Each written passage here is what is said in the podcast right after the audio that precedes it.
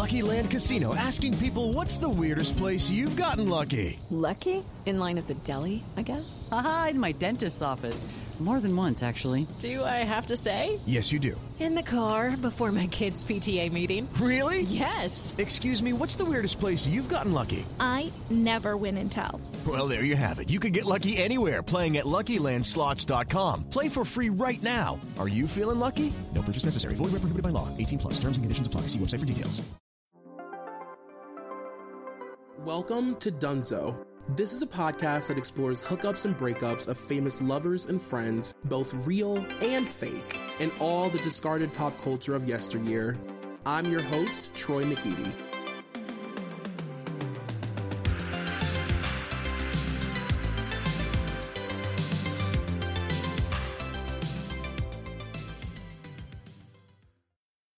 You guys, welcome to another spooky episode of Dunzo. It is me, Troy McEady, and I'm super, super excited about this week's episode because I haven't had this guest on in a long time. It's been too fucking long. I feel like I'm home again. Christina Lasky, how are you? I'm, you know, not well, bitch. No, I'm fine. I'm great. I'm doing great. I'm so happy to talk to you about this movie. I always feel weird asking people how they are right now. I just feel weird. It's, it's, like, I don't think we should be asking that anymore. I actually, yeah, I think we should find some new way to greet people because it's like everybody's depressed. So it's like, or just like honest, like how bad, how bad are you not? And then it can be like, I'm not that bad. that's iconic. Yeah. Like, iconic. how not terrible are you today? How Yeah. Yeah. how like in the dumps are you feeling this? What's your silver lining today? yeah? And then people can be like, well, and then it forces people to have to like look for something to be grateful for. yeah. Well, I'm grateful to be talking to you, and I'm grateful that we're talking about this movie. Ah, me too. So grateful. So I guess I should say, if you somehow made it here and didn't click the episode title, I don't know how that happens, but we're talking about the craft this evening, and this is like, I mean, this is like a milestone spooky season event. Like, this is one of the moments. Yeah, well, and I don't even really think of this when you were like, think of a horror movie, and I was like, oh, a horror movie. And this is not definitely not a horror movie, but it does feel like a perfect Halloween spooky movie. Totally, yeah. It's more of like a, it's like a Halloween thriller, Yeah, the You know, best. which I love. Uh, it's so good. Well, what's your relationship to this movie? Like, when's the first time you saw it? I was trying to think about that, and it came out when I was in sixth grade, I think. And so I don't remember. I probably saw it in the theater and don't really remember, but I definitely remember having it on VHS tape and watching it. I mean, until it went black. Like it Yeah. just, I wore that thing to the ground um, all through like junior high and high school. I was watching this movie consistently. Yeah. Who wasn't though? I mean, that's that's like, I just found out the other. I think last night that um Cara Berry had never seen The Craft until like a day. What Yeah. is she? Is she like our age though? Right? Yes. Wow. I mean, I'm older than you. We always have to. I always, for some reason, have to mention that. Um, I'm jealous. Um, but You like But fully I- turn into Nancy when you say it. um, but there is there is like something. It's very generational. Um, Yeah. Like Teen Witch also is like if it didn't catch you when it caught you, then like there's no hope. You're not going to appreciate it later. And I, I wonder Yeah. if the craft is the same kind of thing. I wonder if people can watch it now and appreciate it in the same way. Maybe. I know. I was that too. I was like, she? I I have to ask her that because I don't know. I feel like a whole the whole like lore of this movie, aside from the fact that it is genuine, genuinely a really good film, like is that as a kid, like you put yourself in it in a way that's really intense. Like you really, really start to imagine, like, God, what would I do given the opportunity to have no restrictions, no boundaries, unlimited money, whatever? Like, what would I do? Yeah. And You you have to be a go there. teenager to really under like to have any empathy for how they use their powers. Because if you're an adult, you're like, what the fuck are you doing? Like, this is how Yeah. you're using it. But as a teenager, you're like, of course, this is exactly what I would do. Make a bitch lose her hair, Yeah. Make a man be your love slave. Yeah. Buy a, a penthouse. Yeah, be hot. Yeah, exactly. it's like same with Teen Witch. We my birthday was last month and um my friend got a projector and so we did like an outdoor socially distanced movie night with just like five of us and they were like what do you want to watch and i was like i don't know and then i just felt like i really want to watch teen witch and half like all the guys that were there was like couples you know and then Yeah. me uh, that's the story of my life but um so the guys hadn't seen it and one of my girlfriends hadn't seen it and then the other two girls had obviously like were you know of the gospel. Yeah. and we watched it and they're just like well is something gonna happen?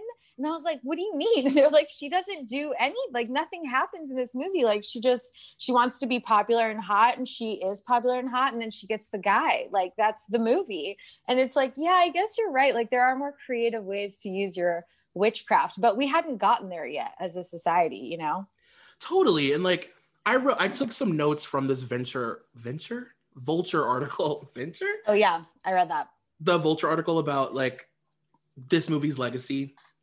yes And they talk about how like witchy stuff is a real like intro to feminism for young girls. Like because it's really the only, you know, it's if you think about it, it's one of the only things that you see where it's like girls that like look like you. Like in the movie, these girls are teenage teenagers in quotes.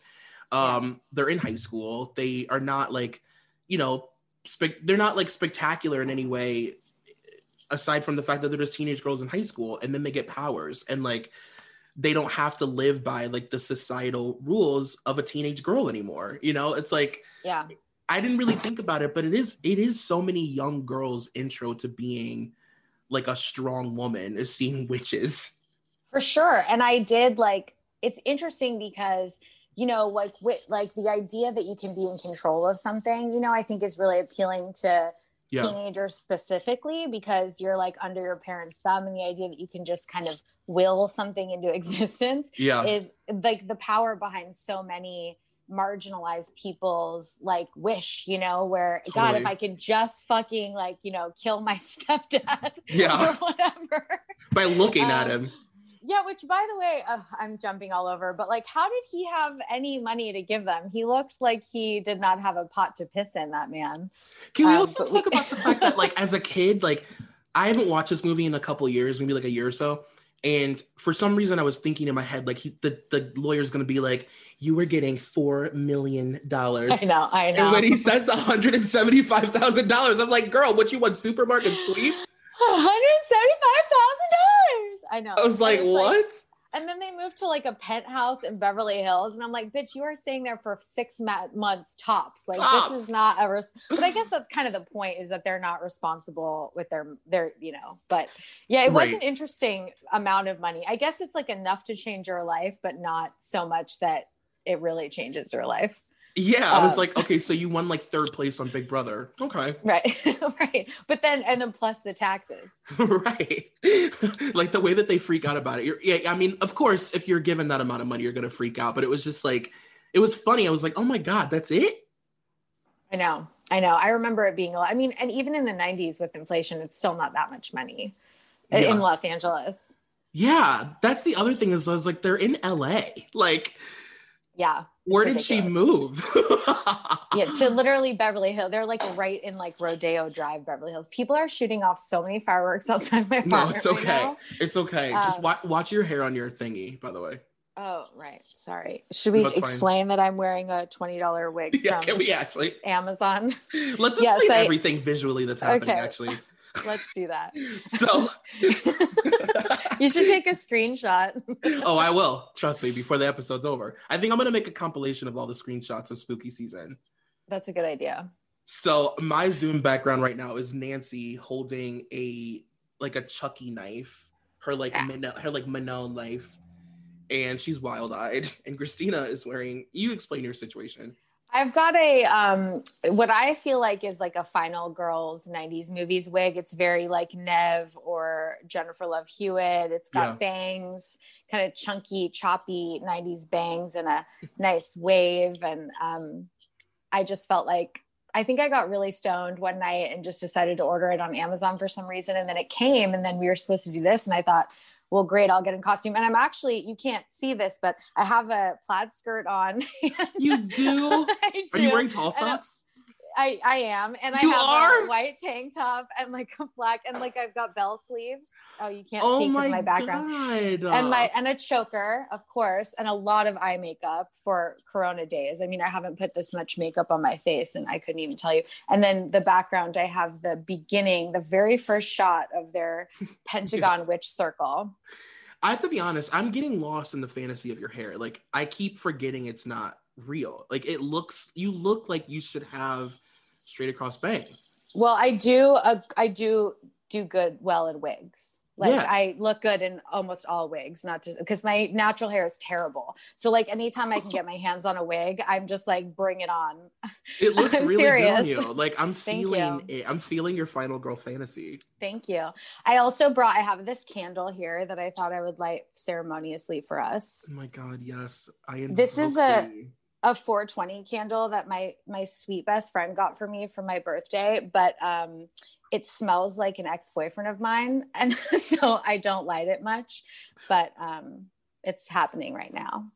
You Give are us a, all the good vibes. You are a witchy woman right now. I'm into it.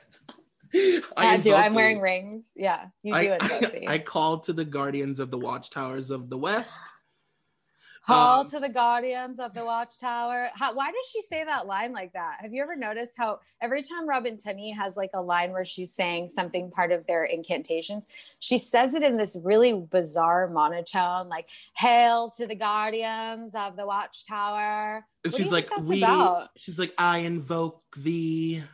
Yeah, it's really bizarre. Anyway, sorry. Go ahead. She does that a lot though in like all of her movies. I feel like that's just like her like being in like an in quotes actor. It's like an a, a weird like actor thing that you would only do if you were like on screen. Speaking of weird actor things, I feel like Neve Campbell is like the breathiest actress. Every time she delivers a line, it's like a mid orgasm or like Yeah. she's on a roller coaster. And I, I realize that she does this in every movie all the time. And it's always like the breathiest. And I just wonder, where do you think she got that from? Well, on this podcast, I call them um they're like nevisms. They're like me and my best friend Katie are obsessed with them. Uh we literally talk about them probably once a week. I'm not even kidding. It's just Neve's breathy acting. Yeah. It mid orgasm is a better way to describe it though, because it is like it's like sensual sometimes. It's like edging. It's like edging on Yeah. orgasm. Like, Dewey, Dewey. yeah, Like, yeah. it's just kind of like, what is happening? no I guess it's her being scared, but like, well. I always say that this movie has one of the best nevisms when the when the, the pencil moment. oh yes, because that's something that I think I've there is literally no other person, no other actress that I can think of that can do something like that, that can like emote with their breath in the way that she does.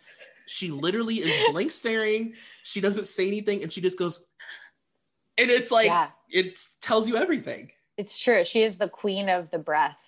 I love Neve in this fucking movie. Yeah, she's great. I love that this and Scream were the same year, and it was like her and Skeet had just quite a fucking year that year. I know. Can you imagine? Oh god. I just recently got into uh I've been reading a lot of like Neve just old articles and like old tabloid things and blind items and stuff. And I was reading about her relationship with um John Cusack. What? Yeah. When was that? It was like at the peak of her career is when she started dating him. What's that? Mid nineties? Yeah. But Okay. he was super this is how crazy this is so he was like super super super abusive like very abusive to her and he's sort of the reason that her career got derailed like there's 10 years of articles about it that like even when she was promoting that skyscraper movie with the rock people were writing about how she like doesn't really she's never really been been able to like regain what she had because she lost her confidence from that fucker But what what happened? John Cusack. Just he was just mean to her. Like I want to know like what how I want like the fucking juicy ass details. I'll send you I all had the no things. idea. Yeah. Did you do a smush room on this? no, I haven't. I mean, I've never done an episode on her at all. Well, yeah, no, not like a full one. right, just scream the screams and Yeah. yeah. Whoa, I had no idea. That's very fascinating. Yeah, apparently he's like a maniacal piece of shit. And it's like, you know, there's like certain things that if you like, obviously you have to take everything with a, gr- a grain of salt. Grain of salt? Is a grain of salt or grain yeah, of sand? that's right. Salt. Sometimes I say sand. You're It's like fine. Jax Taylor now. You're in your full Jax Taylor transition. you Just take everything with grain a, with a grain of dirt. grain Um, of dirt. Yeah, it's it's well, it is salt. Now you've got me confused, but yeah, grain of salt. Grain So of I take grain everything I read with a grain of sand. Yes, great. um, but like you know, when you read articles like that that span like a decade, like there's like a decade of articles written about how profound that relationship was in her life and how it fucked her up and how everybody in Hollywood knows that that's why she doesn't act anymore and it's really it's like intense. I'll send it to you. I didn't know. I I feel out of the loop. I was out I of the gotta- loop too, and I thought I loved Neve. I guess, I guess I didn't. No, you didn't. Not not not appropriately. Neither did I apparently. Um, I also just want to point out that this is ironically the second movie that I've done. I just recently did Carrie, and I listened to it. okay, good. So this movie reminds me a lot of Carrie in the sense that like this is a movie about. This is a movie where there's no like clear villain. There's no like slasher villain. There's no guy running around killing people with a knife. The villain in this movie is just girl, like female, like young female power. Well, right. And that's why there's some things that I find to be a little problematic about this movie. Ooh, tell me. Well, I love it, you know, and I think that I went along thinking, and we all did in the 90s, that this was like an empowering female empowerment movie. Right. Um, but it was written by a man. And it's like, to me, the t- big takeaway is like, you cannot trust anyone and not even your female friends that like Right. you know what i mean? Like you're going to tell someone your deep dark secrets and be vulnerable and they're going to use all of that against you. And there wasn't even any kind of resolution to that. They just throw nancy into a fucking mental institution. Like that's fuck you know what i mean? Like i just had never registered any of that stuff when i was young but i think Right. it seeped into me without even realizing it because it's not really empowering. Like the the other girls like no one really learns anything you know what i mean um yeah. like the other girls still are bitchy to her at the end even though they kind of come like trying to be nice they're still sort of like well you don't have your powers anyway you know and it's like Yeah. oh so women are evil and like you said the villain in the movie is like her female power like that's kind of fucked up too and i just hadn't Yeah. really i think because it's a different time i just didn't i think it was empowering to women at the time but now looking at it with fresh eyes i'm kind of like oh that's interesting. Like I learned from this movie how to cut my wrist the right way, and I learned Yeah. how True. to, Yeah. how to dress for sure. That is a good lesson Oh, for sure. that I took from this. Um, but yeah, I mean, right? Like it's just kind of like so. Don't trust your friends, and don't Yeah. like trust your intuition and female power because it could go wrong and kill everybody. And I don't know. no, you're right. I mean, I think that the end of this movie does leave it leaves you feeling sort of like, well, okay. Yeah, like nobody yeah, you're right. Nobody learned anything really. And Nancy is just fully like punished for like leaning into her power. And it was like a dark power, but like it was her it was her power. Like that was what she was into. You know what I mean? And she just got Yeah. punished for it. And there was no like arc for her. She's just a crazy woman getting shots in her thigh. And like, yeah, they don't they don't mend anything. They don't really learn anything, and they're still fucking mean. Yeah. But I that said, I love this fucking movie, you Totally. know. So, but I and I wonder if the new version will kind of subvert that part of it. You know, like you Totally. it looks like it's very very similar, but I wonder if the ending will be a little bit less um kind of shitty, you know, not shitty, but like shitty feeling like where you're just like, oh, so we're all just Yeah. Go our separate ways and you made me i mean the things that she does at the end regardless of the snakes and stuff which like what did they say? 10,000 real snakes in that scene. I can't Yeah. even fucking imagine. But regardless of that like making her think that her her dad died when her mom already died like that's fucking evil man. I know like it was that's dark. traumatic. It was dark, and what I will say as as a I guess like a Hello, it is Ryan, and I was on a flight the other day playing one of my favorite social spin slot games on chumbacasino.com. I looked over the person sitting next to me, and you know what they were doing? They were also playing Chumba Casino. Coincidence? I think not. Everybody's loving having fun with it. Chumba Casino is home to hundreds of casino style games that you can play for free anytime, anywhere, even at 30,000 feet. So sign up now at chumbacasino.com to claim your free welcome bonus. That's chumbacasino.com and live the Chumba life. No purchase necessary. VGW Group. Void were prohibited by law. See terms and conditions. 18 plus.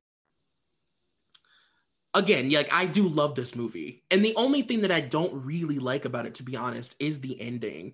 But I do like the way that they build their friendships. And I like this the sort of slow burn of them like getting to know each other and them like trusting each other. And then like, you know, that peak moment of where they're connected and like they were like are really bonded and like everything's good feels so good. Cause I do think the movie does a good job of like making you think that these people actually have a genuine connection with each other, whether it's good or bad. Totally. And I think that structurally it's like almost perfect where it never kind of lags. It does all the right things in all the right places where you're like, oh, I'm on this ride, you know? And Yeah. then when they start, when it starts working and everything's like super fun. And I love, love when Skeet is her. Well, my favorite, my favorite thing is when Skeet, when she first comes to school and she's talking to Skeet and he's like, so like, what are you going to do after school? And she's like, I don't, I don't know. And he goes, I'm busy. I was like, oh no, that is like such a specific man that we all need to be aware of. Mhm. Um, and then to watch him be her love slave in that church, he does such a good job. It's just so, so, so good. I know. I know. And I love when he's like, well, why don't you like come to my house or whatever? And she's like, no. And then he like very clearly is upset about it. And she goes, are you mad? And he was like, no, no. it's like, that is so, again, watch out. It's really realistic in that i mean realistic but you know like it's very like true Yeah. to life i think what you were saying too about the way that the the relationships bond like how the bonds form i think is all super it feels like a very good pace i buy it you know it all works perfectly I actually wrote down a little bit. We were talking earlier about um, this Vulture article from 2017 about the movie. And I wrote this quote from it that I thought was super interesting where they talk about their friendships. Um, it says the craft earned generation earned a generation of devoted fans because of how it charts the friendships between these four girls, its tentative beginnings, the joys of its strengths, the, and its ultimate downfall, in ways that ring true for any young woman who has who has had a sisterly connection that grows painfully toxic. One of its most memorable scenes in this regard is a sleepover at Bonnie's home. It's effortless, effortlessly communicated. Uh, it effortlessly communicates the bliss that comes from the more simple yet fiercely important friendships that bloom between young girls in high school. As they eat candy, smoke cigarettes, and make lewd jokes, they grant the film its authenticity. Sarah suggests a game that's actually more of a ritual. Rochelle lays down while her friends chant "Light as a feather, stiff as a board." Their fingers tuck underneath underneath her as they close their eyes and concentrate. And when, they, when they open their eyes to see she's levitating, their faces move from shock to delight as they realize the power that comes when they join together. And it's true, like those, I, I do think that there's something about the fact that the most iconic scenes of the movie are not the end when they're like trying to kill each other. It's when they're friends. that's true yeah that's true and they get on the bus we are the weirdos mister yeah. Oh that's so good It's, so, good. Those are the memorable scenes. Like them walking in slow motion at the peak of them being bonded through the courtyard is like, it's iconic for a reason, you know? It's true. Yeah, it's true. I was reading something that said like that's kind of how they sold the movie is people still weren't sold on, you know, four girls, four teenage girls leading a movie yet. And uh, they just did a slow-mo of the four girls walking and they set it to Portishead. And then the studios are like, we get it, we'll buy it. Yeah. oh, there's like tits bouncing. I was gonna say, Portishead. yeah. Yeah, we, we get, we're into it. we'll take it. Slow motion rock hard nipples bouncing in the air. Like, okay, Yeah. it, that yeah, we get it. We, we can see it. We can see it. Fe- a feminist tale. We're in. yeah. Um, yeah. also, too, it's but- like if you think about it, every teenage, every teen movie has a slow motion walking moment. Yes. You know what I mean? And the fact I, that I that's, poo and Jawbreaker. yeah, like that's one of the only ones that people really, really talk about. It's one of the only like real GIF slow motion high school teen movie walking moments for a reason. Yeah. Yeah. There's a couple good ones. That one is the that is probably number one. I mean, the Jawbreaker one is very good. That is really and good. there's a Mean Girls one, but that's so far after this that it's like I feel like that's almost a nod to this uh Totally. trope. So um yeah, it's um oh I forgot well keep going. I'll, I'll think of it.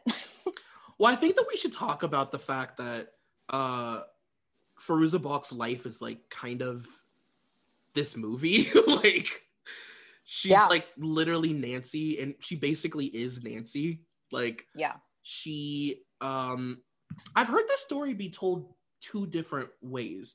The way that I originally heard was that she grew up with her family owning a store like this, like the store in the movie. And then Oh. that she was able to um like kind of guide them on like the spells and the rituals and like the language and all the terms and all the stuff um all of it was really authentic because she literally owned like they replicated that store after the one that she owned. But then i read i was looking at imdb and the story has been updated to her like buying the store and then selling it to like some other person. But years and years and years ago i read that she grew up owning her family owned a store like that basically. That's interesting. I definitely did hear because I also watched this little behind the scenes documentary that um like was a special feature and she was like already into this stuff. Like that's already definitely a thing. Yeah. Like before she got this part, she was already into this and I guess she thought it was going to be like maybe kind of lame and so she wasn't into doing it but her agency managers were like no, you got to do it. And thank God she did. I mean, oh my god but can you imagine? she is like oh she for me is like the premier 90s like weird girl Yeah. Yeah. like just and I wish she was in more movies, but I mean, this is like her. That this is so her that it's Yeah. hard to even imagine what '90s movies I would put her in because I don't even want her to betray this, which is terrible to say. But it's also. Uh, did you ever watch that weird um, Alice in Wonderland, the Looking Glass movie? She was in the real super dark Alice in Wonderland movie she was in as a kid. oh Return to um, Oz. no i never saw Return that? I know what you're Oh talking my about though Troy, it used to scare the shit out of me as a kid. is it I good should rewatch that. I don't remember because it's, I mean, it's creepy. Like I haven't seen it since I was little, but it's fucking creepy. But she's, I mean, she's perfect. She's like dark Alice. she's like either nancy or vicki vallencourt for me What's Vicki Vallencourt? that's her character in waterboy Oh, wow. I haven't seen that in a long time. she's like his hillbilly princess you know Oh, God. I don't even remember. I should watch that again too. I'm going to she's write that great down. i mean that she's great in it and she's I- so funny I can't even imagine her in like a comedy, like like an Adam Sandler movie. She's so fucking Maybe funny. I've never seen Waterboy. in maybe. Waterboy, she's like Creole. Oh my god, I'm dead for that. I gotta watch that. And then obviously American History X. Oh right, right, right. Well, know? that and that tracks. But I just Totally. want. I wish she was in more. I just want her more. I gotta write something for her. Was she still acting? Yeah, she was actually just recently in a movie that I watched because I um all I do now is just watch Shudder. Right. It's like the that only right. yeah, it's like the only app I really watch anything on anymore. Like I d- don't watch TV anymore. I just watch horror movies. Um, and she was in a movie recently about this group of people that like go to. It's not an air. I want to say it's an Airbnb. It could be, and like things happen to them there. Oh, I'm into that. Is it like? Is it like good thriller horror? Is it like gross? I don't like a slap. I don't like um like a torture porn horror movie, but I like a like Like a spooky thriller? or thrillery. Yeah. It's very very thrillery. It's not it's not torture porny at all. And she just has.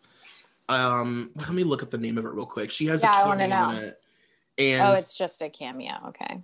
it's a cameo, but it's like really, really, really impactful. She kind of gets the ball rolling on the movie, and she's just she's like leans into being psychotic and creepy and weird, like like uh Carrie's mom. Ah. Just full out, I'm a fucking weirdo. She's the best in that way. But also in a way where like I want to watch her, but I feel like I would be scared of her in real life. You know, like I Oh, would if I saw her at like a party, I would be terrified to see Yeah. her. I'd be like, uh, I feel like her eyes would pierce me in a way that made me feel like too seen. Yeah, exactly. Like seen and like not and like she sees all the bad stuff. Like Yeah, she's, she's looking got- through me. yeah, she's reading. It's called Trespassers, the movie. Trespassers. Okay, I'm gonna find that. Well, and I also wanted to talk about um, Andrew Fleming, the director, Okay, because he did um, that movie Threesome before this. Did you ever see that movie Threesome? Hmm.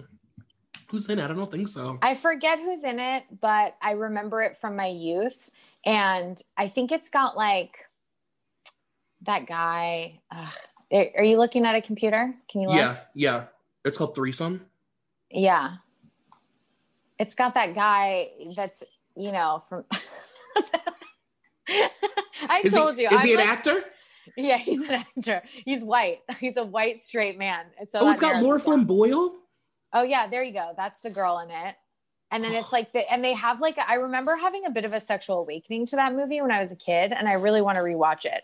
But he did that one first, and then he did The Craft, and then he did Dick, which I fucking love. Yes, I love that movie. And he did Nancy Drew, which I was with Emma Roberts, and I was an extra in Nancy Drew in that movie. And I Tell totally me more. Tell me more. I was a hospital patient. I was a hospital patient. And it's in a scene when Emma Roberts is in the hospital and her dad like comes, I forget who plays her dad, maybe John Corbett or something. And he comes like rushing into the hospital. And as they're having their scene, they're wheeling me in a wheelchair behind behind the room. And it's like perfect. It's like the perfect type of extra role. Did Yeah. you have any physical interaction with Emma?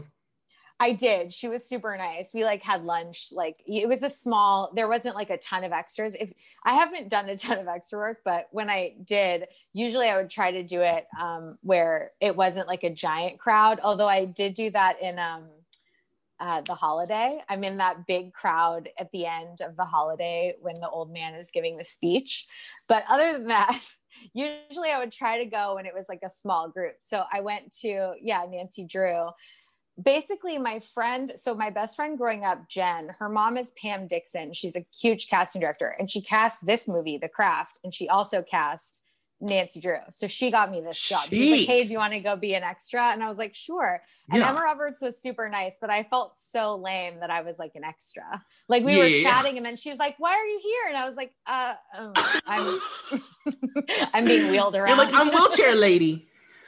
yeah yeah i was like 19 or something That's That's great. amazing. First of all, that's iconic in its own because every single, I mean, it's like there are no nice things written about Emma Roberts on the internet. None. Every single person who's ever interacted with her is always like, she's mean, she's terrible, she's evil, she's a cunt.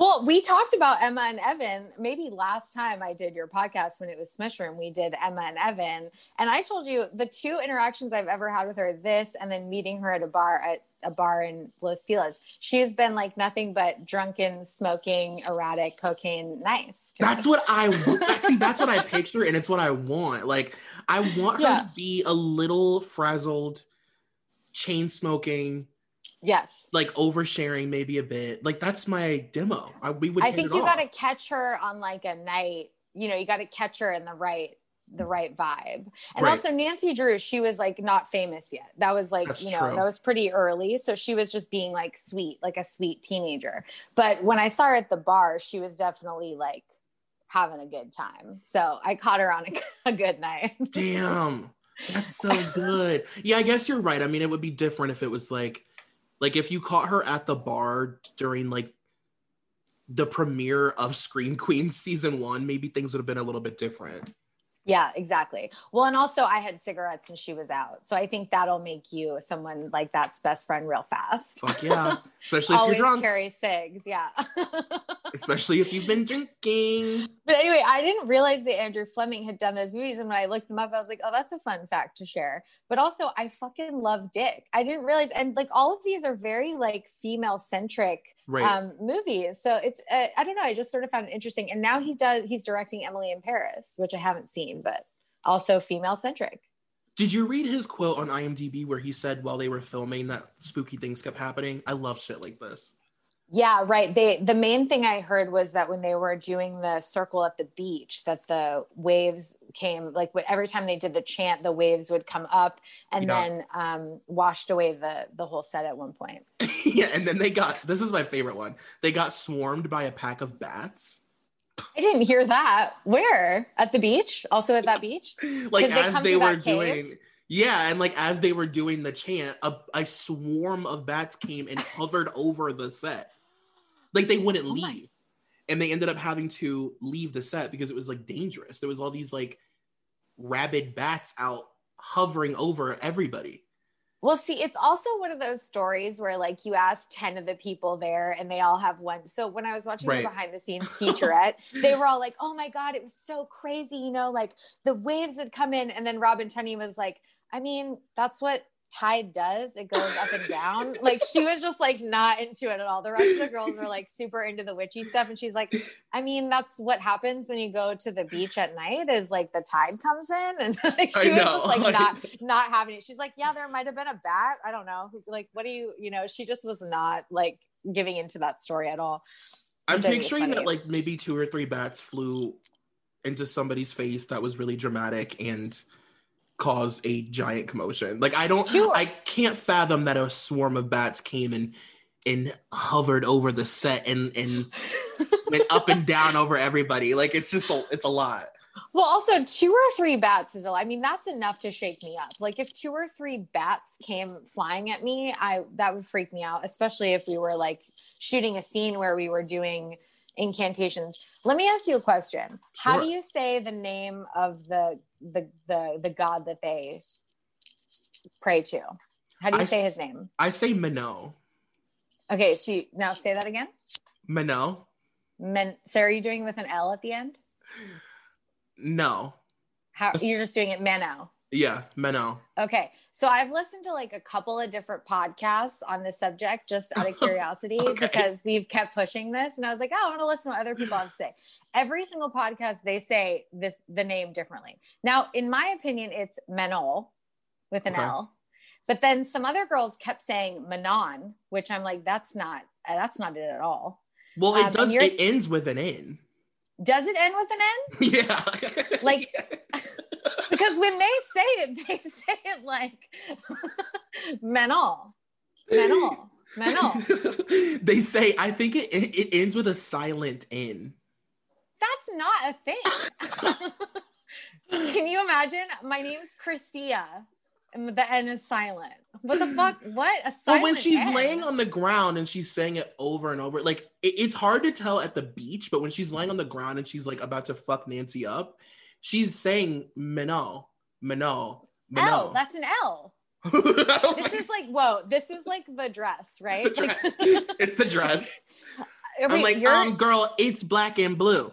and I'm like, no, it's white and yellow. Hold on. I'm hold on.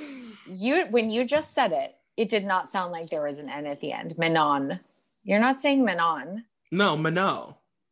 Menol. I'm saying Minot. I'm saying I know like, you're not. I know you are, but I'm saying they were saying Menon, but you're so you're saying that it's phonetically spelled with an N Yeah. based on what? The like just the internet? well, it's first of all, it's made up. The name is based on some other god, but they made it up. It's like it's based on another like god's name, but they call it in the movie Menon. it's Menol. Menon. I I don't hear the N. So I'm I'm of the camp that I don't hear the N. And when people are saying Manon, I'm like, that's not it. It's either Menol, which you're saying, or Menol. But I don't hear that hard N at the end. But I guess if it's an invisible N, okay. Wait, I should get the script and then it, the script will tell us. wait. I'm literally YouTubing the pronunciation because there's a. Because she's like, it's it. Menol. Menol. It could be an L or it could be a just an end of the, you know, Menol. It'll play over this Menol. Ad. Menol. No, I think that it really is Menon. See, I hear an L when you say it. But it's not a real name, are they? They're saying Manana.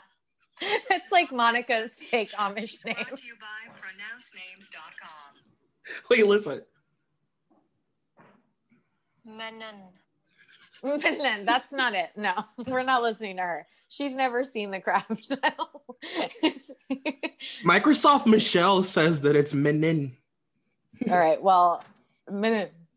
It's Menen. But no, I read Um, that it was based on some other god that has to do with like I for something about like nature. It's like some nature god or something. Right. I, I guess this is just one of those things that we're all going to have to agree to disagree. I can't hear, I don't hear an N at the end at all. I'm with you with the Manal because when you say it, it sounds like how I hear it, Yeah. whether it's an L or a no L. But Yeah. all right, we can move on. Um, but I Wait, I want to- ask you what like okay, let's talk let's like break down the girls actually like individually. Okay, great. Because I think they all kind of deserve their own shine, Sure. Right? Like everybody always only talks about like Nancy.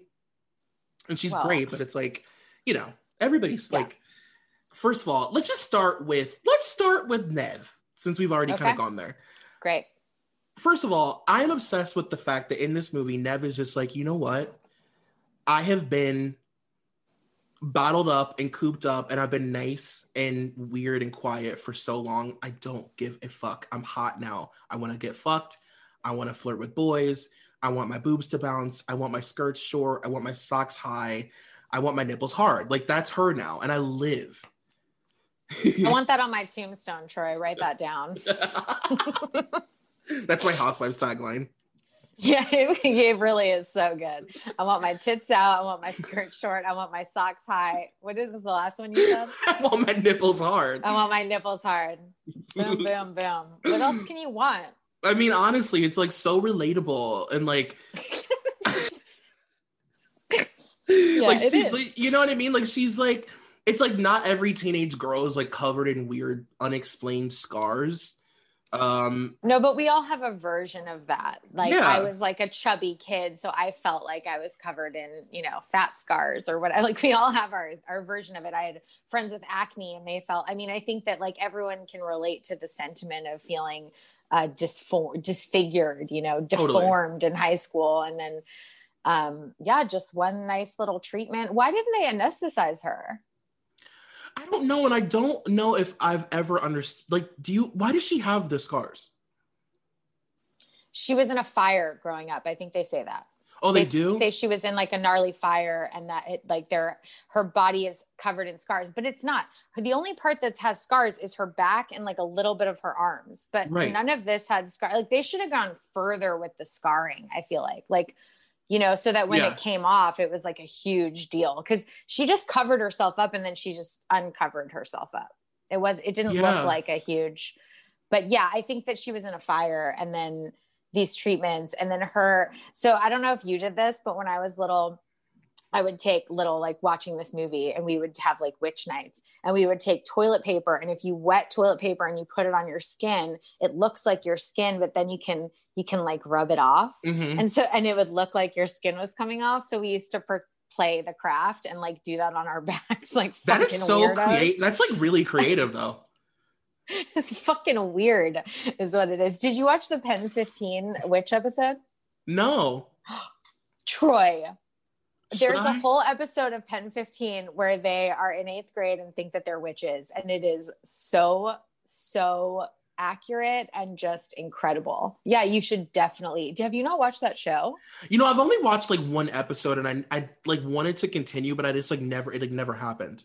Okay, well, if you if you don't want to watch the whole thing, at least go to the season two witch episode. It's called like Wendy Vickney, Ven- Vendy Wickney, and they just become like convinced, and it's so accurate to how I remember feeling like I'm a witch now. Is once you Yeah. decide that you're a witch, then everything that happens, you go like, well, I I did that. Like I am all powerful. I made that happen. We are the most powerful witches in the world, and you start to really buy into the whole narrative and i just feel like they captured this experience the experience that we all had with this movie and other things of just feeling like in our power in our witch power they just nailed it it's so good Yeah, especially because at when this movie came out, it was like a real peak witch witchy moment. And Yeah. uh just to really quickly actually go back to the director, I don't know if you read read this on IMDb, but he had pitched this to like television networks and they were like, Yeah, we love it. Uh we're gonna steal it. yeah and the And- song too Yeah, and the song, like Yeah. they stole everything and then just made Charmed. And like unapologetically, they were like, Yeah, we fully stole that. Um Welcome to fucking Hollywood, man.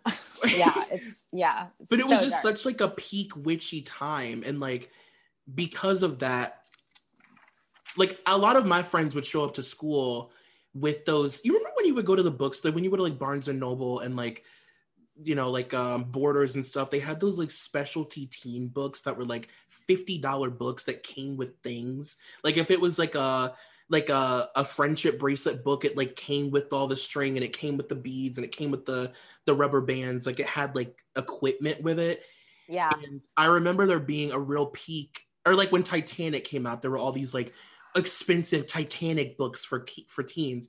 And when this movie came out, there were a lot of like young witchy books. Like it was like, here's my $65 Barnes and Noble exclusive teen witch spell book. And it'll, Yeah. you know, it'll like help me have whiter teeth or whatever. It was like the dumbest shit in it. But we took it very serious. Like Oh yeah. laid it out on the play like on the playground and was like let's fuck come on let's let's see what you can do girls Yeah, we would braid each other's hair into our friendship bracelets. like, Oh, fucking, like fucking gnarly. You know what I mean? Like, what are you doing? That's why you got to watch this. You have to promise me that you'll watch the Pen 15 episode because I think you'll just die. You'll die for it. Um, but yeah, I mean, I think that. Sorry, we can go back to Neve, but I, uh, I do think it's wild that he pitched the craft as a TV show and then Totally. they just stole it and stole the song, and then we're like, we don't care. yeah Like, whatever. hope your movie does well Yeah. um but yeah so that's i mean that's I, I can't think of anything else that i wanted to say about neve i do also think that it's like like neve in particular like i think it's very true to girl world that when neve and uh and what's the other what's the other girl's actual like movie name Rochelle. Rochelle, uh, when they're presented with the idea of like good or bad witch, when they're like, we could follow the good witch and like actually use this power for something great, or we can be crazy, wild fucking renegades. It's like, of course, as a teenager, you're going to like, they like the way Nancy makes them feel. And Yeah. you know, it's like I love that scene in the back when Neve is in the backseat of the car when they're running red lights. And she's like, I've been ugly for so long. Like, fuck you.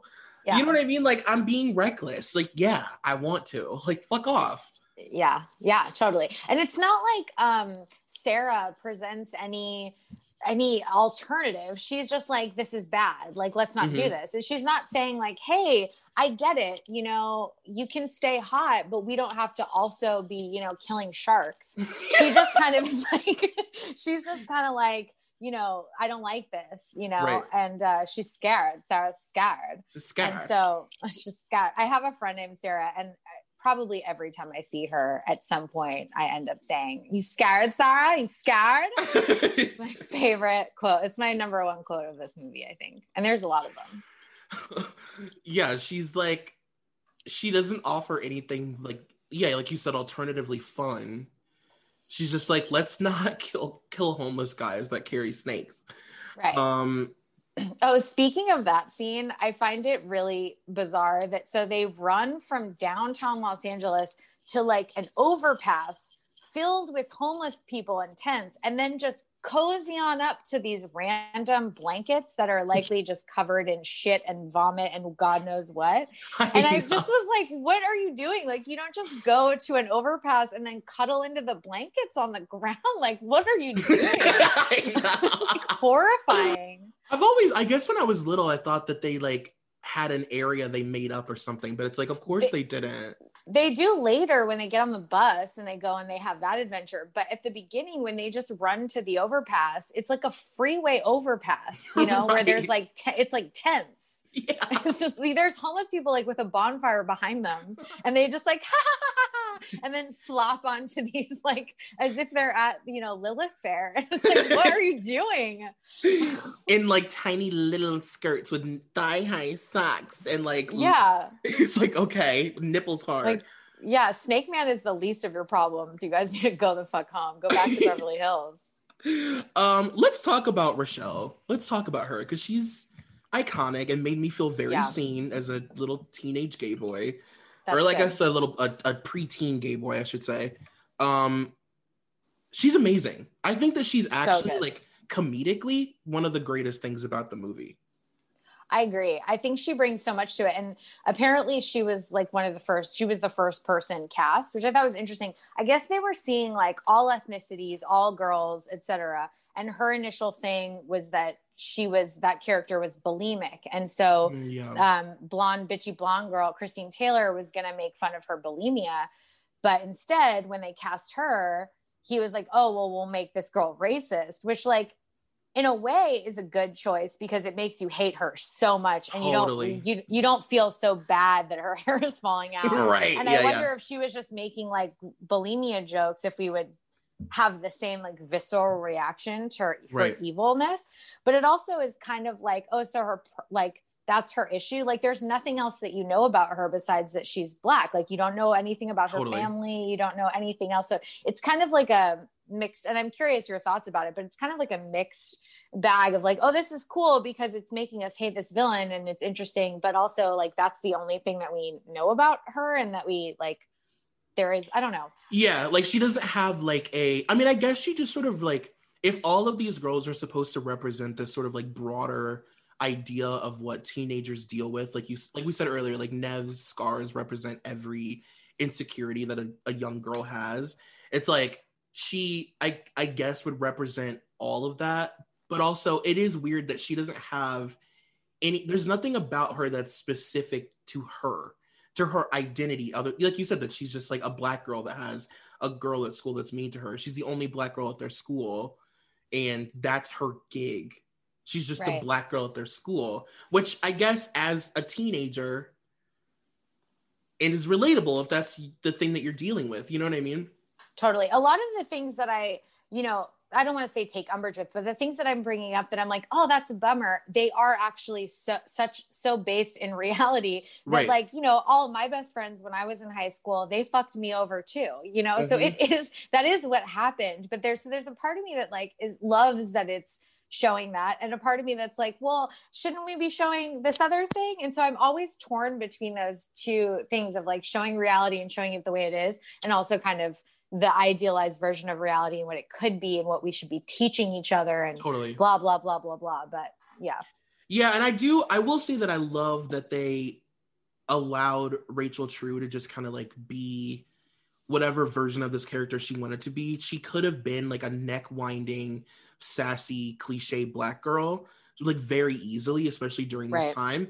But she's not. Like, I don't remember really seeing characters like her in other movies or TV shows during this time like even just the way that she delivers her lines like you don't really see in the 90s especially black girls who are Yeah. allowed to just be like sort of dry and sarcastic and yeah you know have like a sort of like valley girl thing well and she goes to school with these people so it makes sense that they would all have a similar like they all grew up together right? So it wouldn't make sense to have her do that and yet in so many movies that's the case and it's like but these people grew up in the same neighborhood you know what Right. i mean? We're not talking about like neighborhoods anymore so why would that person have you know that? So I, I agree with you i think that's like a wonderful choice and i also think that it's nice that they didn't try to coerce her into doing it like that and i think because the characters were all written kind of as as anything like could be Right. any could be played by anyone it's helpful because of that um that you know it's like they all get to just play people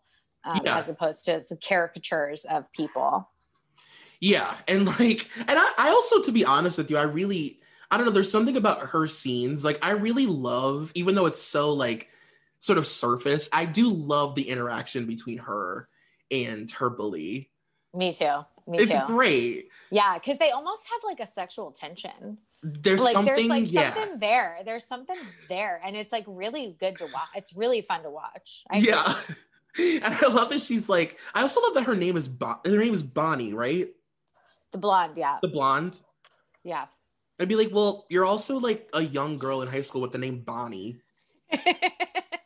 No shade to any bonnies listening but like that's you know it's like you come on no wait bonnie is neve campbell oh she's i just bonnie realized yeah she's bonnie what's shit. the blonde girl's name uh Li- lizzie Lizzie something. Lizzie. Li- it's a it's an LL. Laura Lizzie. Laura Lizzie. Liz, Laura Lizzie. Yeah, Yes. yeah. Laura Linney. The name, Z. like Laura Flynn Boyle. Mm. Yeah, Lizzie. the name Lil- Bonnie always strikes me in this movie. Every time I hear it, I'm like, oh, a young Yeah. teenage girl with the name Bonnie. It just something Well, about it. it's Neve feel- Campbell's Bonnie, but I, I feel like Bonnie was actually a pretty common like '90s character name. Yeah, it's very true. It's very lifetime. Yeah, uh, I love a Bonnie. I guess I do love like I like when young girls have older women like older lady names. Me too. I think there's something very chic about that. Like my daughter's name will be Fran, whether she likes it or not. I Uh, love that. I Um, do. I really do. Should we talk about Sarah? I would you consider Sarah to be like a final girl? I mean, she, yeah, yeah, and yeah, for the Right? yeah for this movie, she is definitely the final girl. I think she's so I think she's so good at being our like navigation of this of these events. I love her. Yeah. She's a great, she's a very strong character. She never really, she, even though she's going along with stuff, she always stands up for what she, she has a lot of um self, what's it called when you have um, Self-awareness. y- well, yeah, but also like she's steadfast in who she is, even from the beginning. Mm, Again, like mhm. there's not a lot of arc. So she kind of starts that way and just is that way through the whole thing. And every time it gets out of hand, she's like, uh, like even at the beginning, she won't steal the book. Um, I do think it's funny that they're like, Do you want to come shopping? And she says, I don't have any money. And then when the girl's like, You should steal it, she's like, I have money. I was like, Oh, yeah. "Okay." so you She's like here's fifty dollars straight from my bra. Yeah, yeah exactly. um, Yeah. But no, I think she does a good job. Like the character itself is very steadfast in who she is and self-actualized. Maybe that's what I meant That's a good way to put it for a put it. teenager. Yeah, and like she's just insecure enough that feels relatable to a teenager who is maybe a little bit ballsy but also insecure. Because Yeah. it's like she knows that she shouldn't be doing certain things and you can tell. And she's not like she's not woe is me in in a way that she could be if this was a really cliche teen film. You know, she's not um I don't know. I don't know a, a person. She's very subtle. She's subtle in her Yeah. depression. It's like I've lost my mom. We've moved to a new city. I'm rolling with the punches, but I still have like an inside darkness. She plays it very subtly, where she's not like over emoting the sadness, but you can feel it behind everything she says, especially at the beginning. Yeah, I Yeah. think it's yeah, really well done. and I think it that what you just said plays really well into the fact that she has natural witch ability and she doesn't Yeah. really have to try and Nancy's abilities are really I mean from what I gather and from what I've read about the movie is that their powers are more just them draining Sarah of her Sarah. power like it's really Right. just her power that they're just taking and you know Nancy's power is so showboaty and like over the top and like presented where hers is just sort of like like you said it's just sort of like she's like stoic almost Right. Well, and I think that they feed off of her, but they also because it's like the Harry Potter situation where he's got the magic right and Hermione is like more of the studious one, but she's good at stuff because she's studious. But so I think Nancy is kind of the Hermione in that way where she's like wants it so bad and, and Yeah. is learning and doing the things and drinking the stuff. And, you know, she's like in taking it inside of her in a Mhm. way that like um Sarah is, you know, just sort of like, yeah, cool. I can, you know, dye my hair blonde. Loves it. Yeah. You know, she's Yeah. like not freaked out about it. yes Wait, can we actually talk about her wig? are you kidding you thought we were going to do this and not talk about her wig? okay, sorry, sorry. come on it's I don't want to forget. I mean, it is like I, I'm first of all, I am obsessed with the journey. I've said it a million times. Everybody already knows what I'm going to say. I'm obsessed with the journey of white women and hair, hair, uh, hair systems in Yes. Yeah. from Yep. as far back as I can remember. Just this idea that it's like if they're extensions, you just literally tape in mermaid extensions that go down to your ass, and it's fine Don't bother cutting them. you know it's like the practical magic moment where like they just have cascading just billowy long Down to the floor. yeah, just like Well, and, like, your days. And like the color not matching. I mean, I had my own white woman journey with extensions at the same time where it was like, okay, so these, so I just clip them and and it's just stick them fine on my skull right Yeah, this is Paris Hilton blonde, and I have like a strawberry. Okay, yeah, no, but no one will know. no one will know. it's just like they only came in like black, brown, and platinum blonde. Like those were the only colors you could get back then. Um, And like the most expensive ex- extensions you could get being like beaded. Beaded extensions look bad. Well, they used Yeah. to. I mean, they've had they've come a long way, but like they used to literally be taking a big giant ass piece of hair and like basically stapling it to your your your hair and letting it hang. Yeah.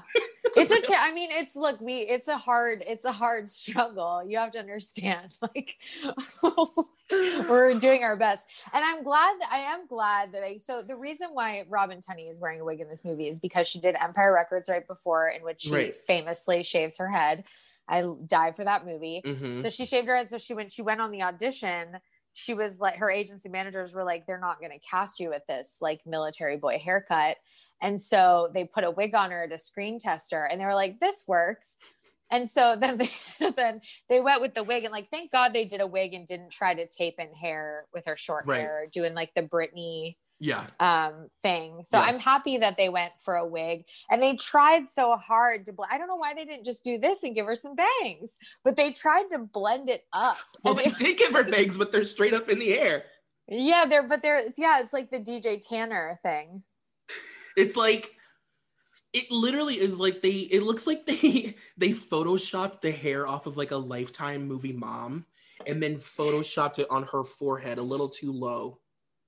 And it's just it's so wild. when they do the when she when she turns it blonde do you think that's just like a separate wig that they just attach the same wig think blonde or do you think okay because it also looks like the hair filters that we have now where you just click and you're like i'm blonde now Because it's i like couldn't tell it's one of those um first of all it's a lace front and it's like a movie lace front though which is different. It's like a different thing where it's like you can literally see the imitation scalp. You can like just it's so I, it's wild to me. I mean even for the 90s it was pretty bad. Like you said they should have just put her in some fucking bangs.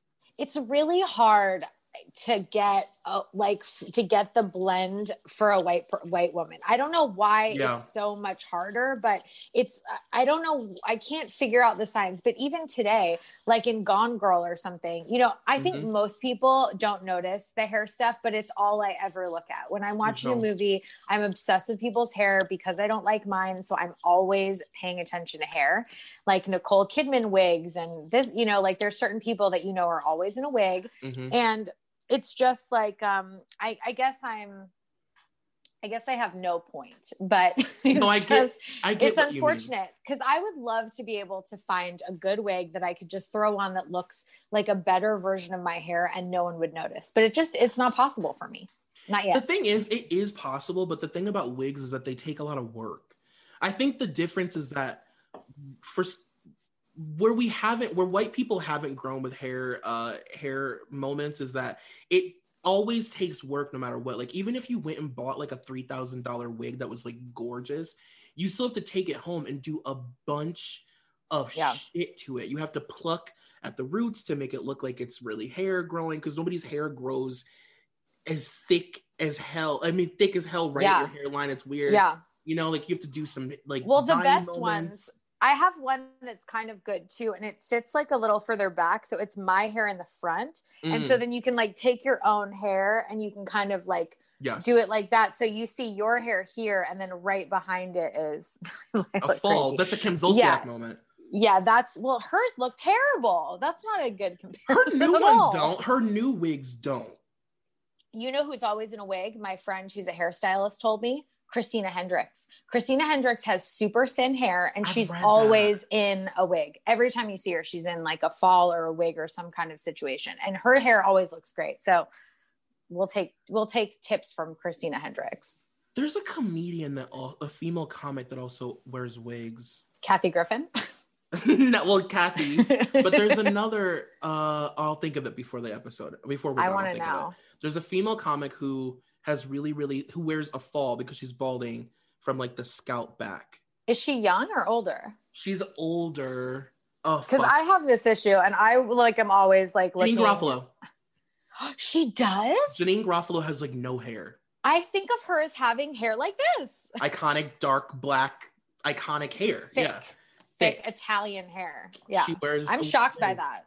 She's has several hair systems. I love to know that. The thing is, is I wish that this was more of a thing, and I don't think we're there yet. We have other, you know, problems to take care of. but Right. I do think that eventually, like, there does need to be an awareness with like women with thinning hair because anytime that there is one, they're secretive about it. They're wearing Right. stuff. No one, no one is open about it. No one's open about like, hey, look, I have shitty hair. It's okay Yeah. you know, blah, blah, blah, blah, blah. It's always a big, big secret. And I hope that one day we can, because I want to feel reflected. Like I have thin, like little girl hair, nor, you know, underneath this. And it just would make me feel so much more seen in the same way that like representation is important for everyone. There's no thin hair representation for women. no, it is. It's a weird. It is a Literally cut this thing. out. This is terrible. this is awful. I'm going to be like, No, it is a weird thing. Like hair systems are a weird thing. Why do you think I'm upset? Like it's the reason I look for it in movies. I love it, especially if I know that I'm watching. Listen to me. If I know that I'm watching a movie from whatever year in the 90s to like the mid 2000s and i know that there's a hair cutting moment i'm always waiting to see what are they going to do just like Yeah. uh like sarah michelle gellar and i know what you did last summer like she just has he is my literally my little pony hair. It is so thick, it looks like a helmet. It's down to her knees. And it's then wild. she gets her hair cut off in bed from like a psychopath and he cuts it into a bob.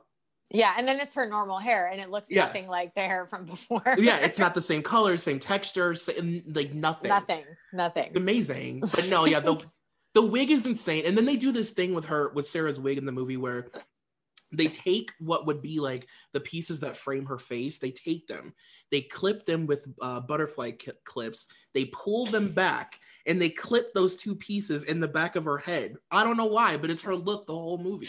I used to do that too. That was a thing. You take Was these, it? yeah, you yeah, you take these, and you, I used to do. It was so bad. At the same time, I would take my hair, part it right in the center, and I would take my little bangs, and I would put a clip right there and a clip right there. oh, but there. that's iconic though. That's iconic. That's coming back. I hope not. That is not a good. No one wants clips like they're like little um, antennas. Like, it's not a cute place for a clip. I really hope that doesn't come back. they just give her such for them to be such like cool like like almost like like their fashion is so great and they're all so like self-identifying like they all have like their own little thing that like they do as far as like their style they just gave her such a mom wig it's it's such a man picking out a wig for a young girl You're right. You're right about that. I yeah. Yeah. I do wonder why they went with that wig, but um Yeah. I mean, I don't know. I probably didn't notice it when I was young. Yeah, I don't think I did either. I don't know if I knew that it was a wig when I was younger. I, honestly, I probably did because I was a little black gay boy that grew up in a hair salon. So, like, yeah, I probably did know that it was a wig. Oh, did you? Is your mom a hairdresser? No, I just all I'm like I was so close to my mom that I always went with her to get her Went hair with done. her. Right, right, right. So for a really, really large portion of my life, like my Saturdays were at the hair salon. Listening to Girls Gab. And now now look at you. I know. now what are you doing with yourself? Listening to girls gab. yeah. Um, no, the clothes. Wait, just to touch on the clothes, I will say that it's been like it wasn't hard for me to put this ensemble together today. Like I literally walk out of the house in like a white tank top and a plaid skirt and a little black sweater. It's it's an aesthetic for me. I still wear chokers. Come at me. I don't care. I love a Catholic 90s witchy schoolgirl. It's like one of my Oh, yeah. favorite aesthetics and it will never leave me.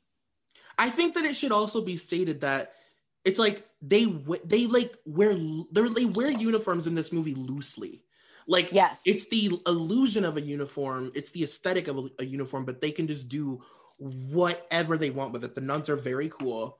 And Yeah. they can just wear they can wear their uniform however it can be as short as they want like when neve comes back to school when her scars are gone her skirt is like full on like ambiance store for lovers like it's like Yeah, right her- under her ass Her tits are out. Yeah, her tits are out, and she's got like they're not knee high socks, they're thigh high, which is a different thing. They're like garter socks.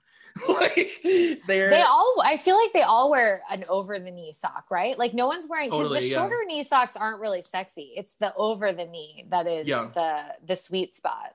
Yeah, you're right. It's a very lackadaisical Catholic school, Catholic private school in Beverly Hills that doesn't exist. And like, did they ever explain how Nancy even? Why is Nancy in that school? Is she super smart? She got like a scholarship.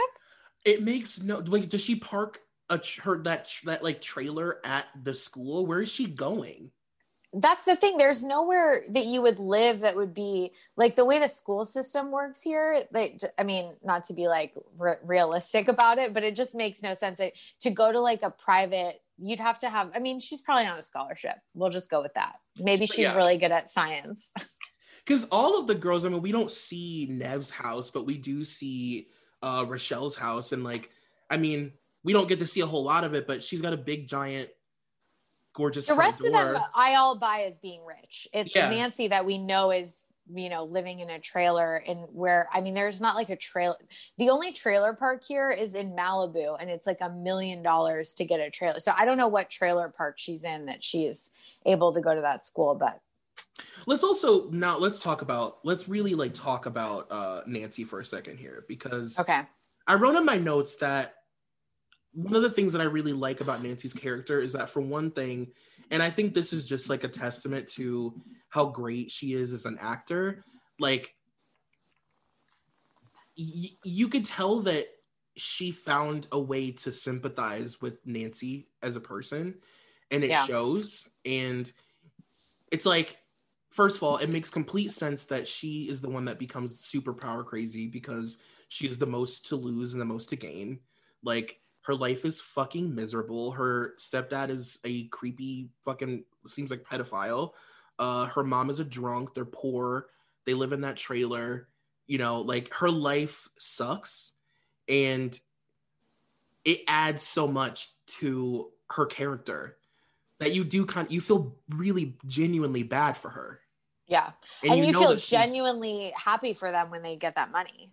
Totally and you know that she's just like completely like she's misunderstood and nobody nobody like nobody wants to like try and figure her out everybody's terrified of her so she just kind of goes through life alone and then her mom is an alcoholic like i just i don't know i love i love nancy too Well, and I'm obsessed with that mom, number one. Ugh, like obsessed iconic. with the Connie Francis jukebox. I want Yes. one myself. That'll be like my number one rich person purchase. but no, I'm like I like love her mom, but also I think it's interesting that you know she when they first talk about um, Sarah liking Skeet and she's like he gives diseases which led me to believe that like her and skeet had a sexual relationship and he gave her like you know Yeah. something herpes the clap gonorrhea Yeah. whatever um you know there's like there's so much there's so much rich backstory there that why I wish that they had bought the TV show because I would have loved to see more of Nancy's life, Nancy's life before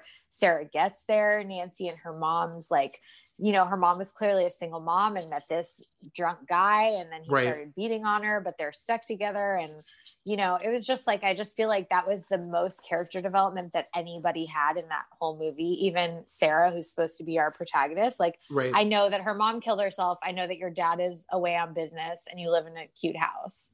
You know, that's Yeah. like what I know.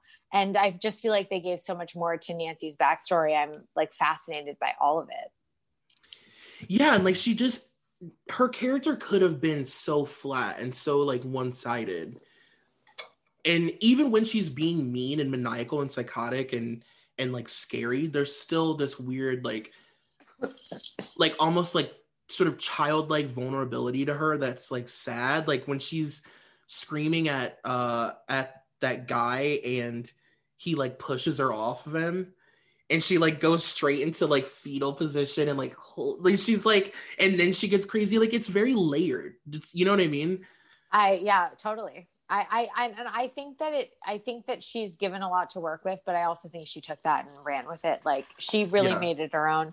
And I think that once they cast all these girls, they made like, it's they did a smart thing where they didn't just cast people and then force them into whatever they had in their minds. They like Mhm. cast people and then they let the the material kind of grow around each person in a way that I thought was really well done. They don't always and now they're better at it, but back then I feel like they sometimes like would waste people, you know? Like you have this amazing totally. actor and you're like forcing them to do this sort of stock performance, but look at like just let them do what they do. And so I feel like they really embraced these actresses and like let them do what they do. And Nancy, a hundred percent, you know, Fairuza, Fairuza just brings this energy like everywhere It's- she goes.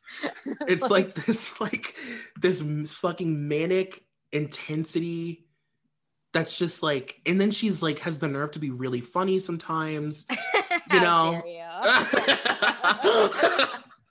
she's fucking hysterical like any all of the scenes with her and her mom fucking kill me. When they like go to their their like te- penthouse for the first time Yeah. and uh her mom is like flailing all over the apartment and she's like girls why don't we have like a house warm warming party?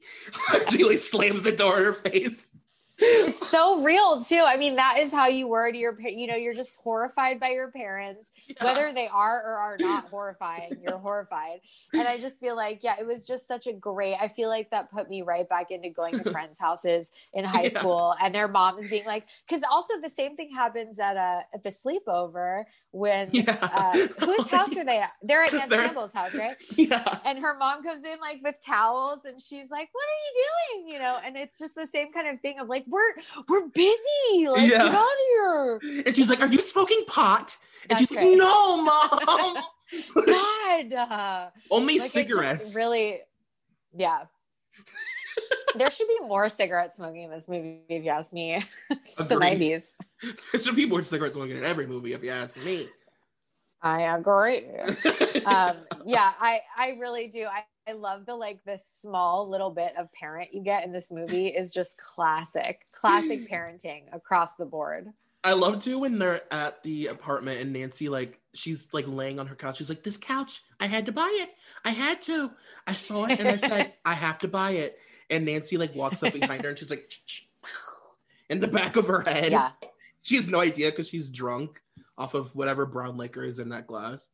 whatever brown liquor uh so good and the soundtrack i mean Oh God, the Get of here. soundtrack. Good lord. it's good, so good God, like it's like almost unimaginable to even to try and like make sense of what the impact this movie, like the impact that this movie had on youth culture when it came out. It's yeah unimaginable. well can you are you are you near a computer what year did hot topic begin because i feel like this usher like i feel like this movie is responsible for hot topic. I mean, you know like uh, was that's an goth amazing point. was witchy goth cult like was it a thing yet at this point?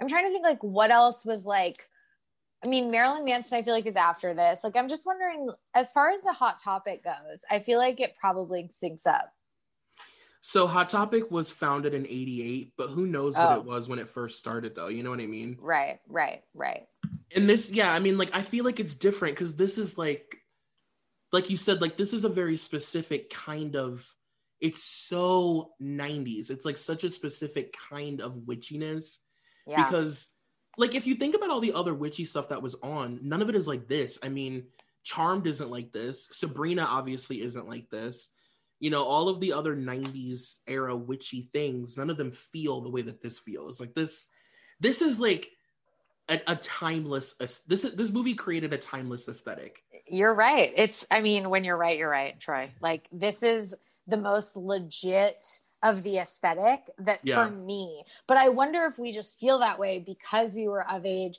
Like, I wonder what a different generation would say is their ideal witchy aesthetic. You know what I mean? But I feel like this one lives. This lives on. I would see girls dressed like this on the corner at the Catholic school up the street. I feel like girls Totally. are still dressing like this. totally i think like if you asked like a gen z person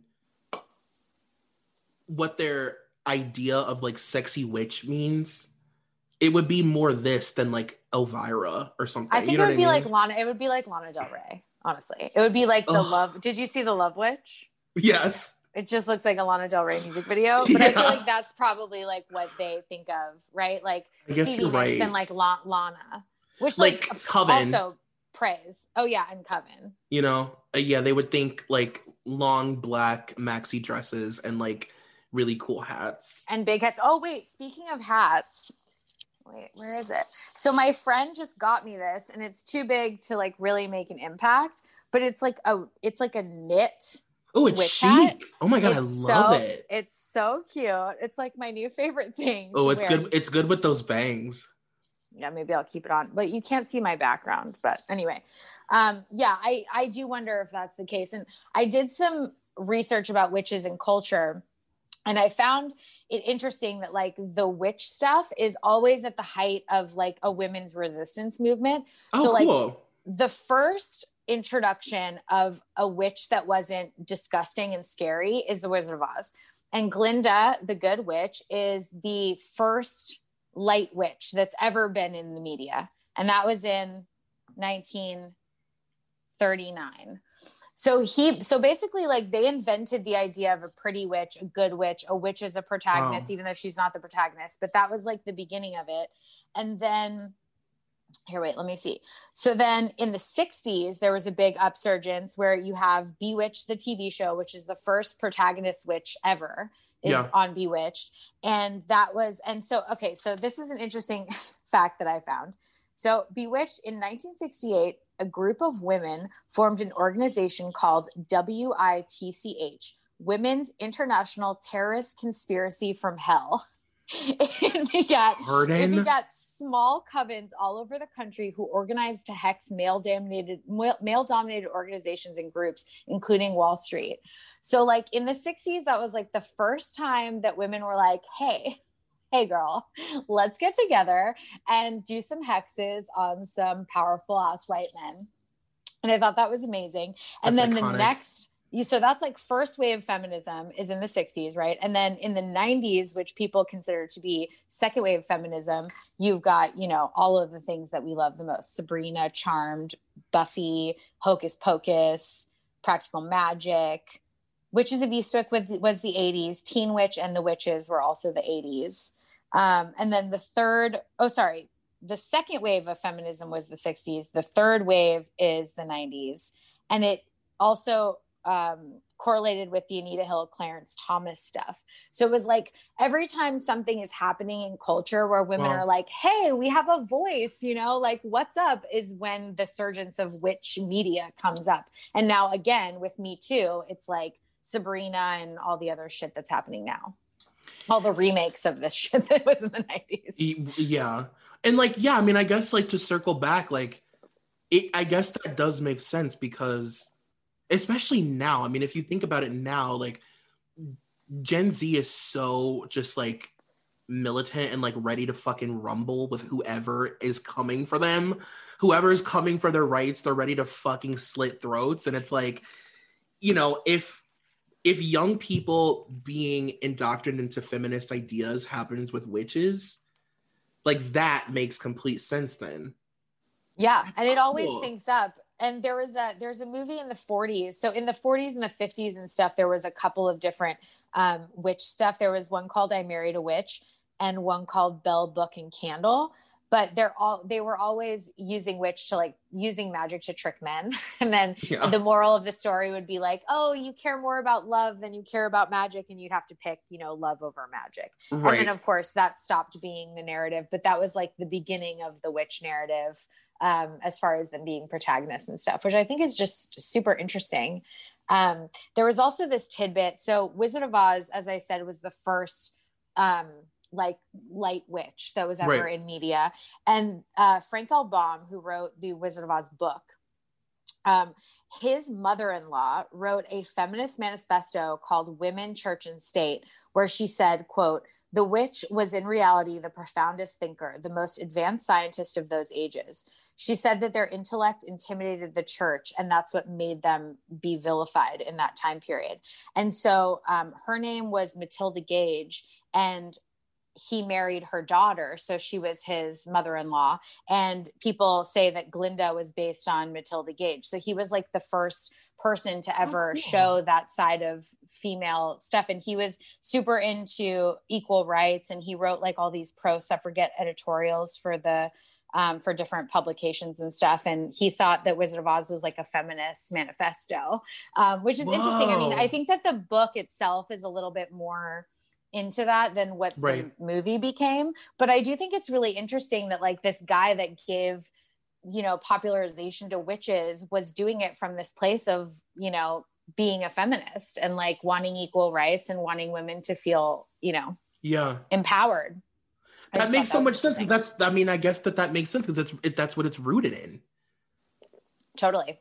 Well, and even in the Wizard of Oz, I, I just recently watched the Wizard of Oz, and and when Glinda first says, you know, are you a good witch or a bad witch to Dorothy, and she goes, I'm not a witch. Like witches are old and ugly and horrible. And Glinda's like, well, I'm a witch, and she's like, wow, I've never seen a beautiful witch before. And it's just kind of like it's wild to think about that being a thing back then. You know, Right. like oh, I've never seen a witch that didn't have like a big fucking you know, boil on her green face. Right. You know, it's just like amazing.